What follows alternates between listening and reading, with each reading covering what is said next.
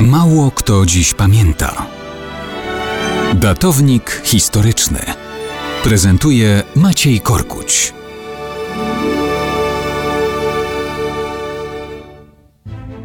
Mało kto dziś pamięta, co łączy Juliusza Cezara z Noworosyjskiem.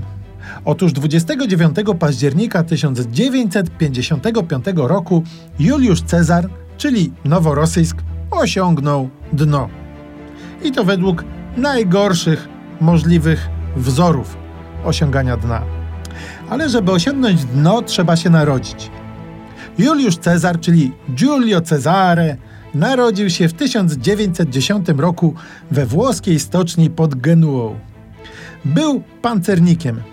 W czasie I wojny światowej Włochom się nie przydał za bardzo. Po wojnie zrobiono z niego artyleryjski okręt szkolny. Uczestniczył w bombardowaniu greckiej wyspy Korfu. Został zmodernizowany i w 1940 roku, już w II wojnie światowej, wypłynął do walki z flotą brytyjską. Wiele nie zdziałał. W pierwszym starciu został trafiony. Zginęło dwóch marynarzy. Naprawiony został zbombardowany przez brytyjskie samoloty. Znowu naprawiony walczył jeszcze, ale bez specjalnych sukcesów. Po wojnie pancernik został zagarnięty przez Związek Sowiecki. To były drugie narodziny 40-letniego prawie Giulio Cesare. Teraz nazywał się Noworosyjsk. Włączono go do floty czarnomorskiej. Coś tam wymieniono, trochę uzupełniono, remontowano. Wychodził w morze w celach szkoleniowych. W nocy nigdy żadnych problemów z niczym nie ma.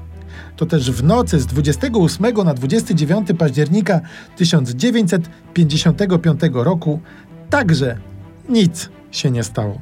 Jak w Czarnobylu. Potężny wybuch rozerwał dziób pancernika aż po górne części pokładu. Stał w porcie, więc uznano, że nie zatonie. Nie zarządzono ewakuacji marynarzy, no bo po co? Dokoła były inne okręty, ale kiedy w końcu rozpoczęto akcję ratowniczą, było już za późno. Okręt poszedł na dno. Uratowano tylko kilku marynarzy. Ponad 600 z nich zginęło. W Rosji to nie problem. Ważne, żeby prawda zatonęła razem z ludźmi. I tak Juliusz Cezar i Noworosyjsk w jednym osiągnęli dno.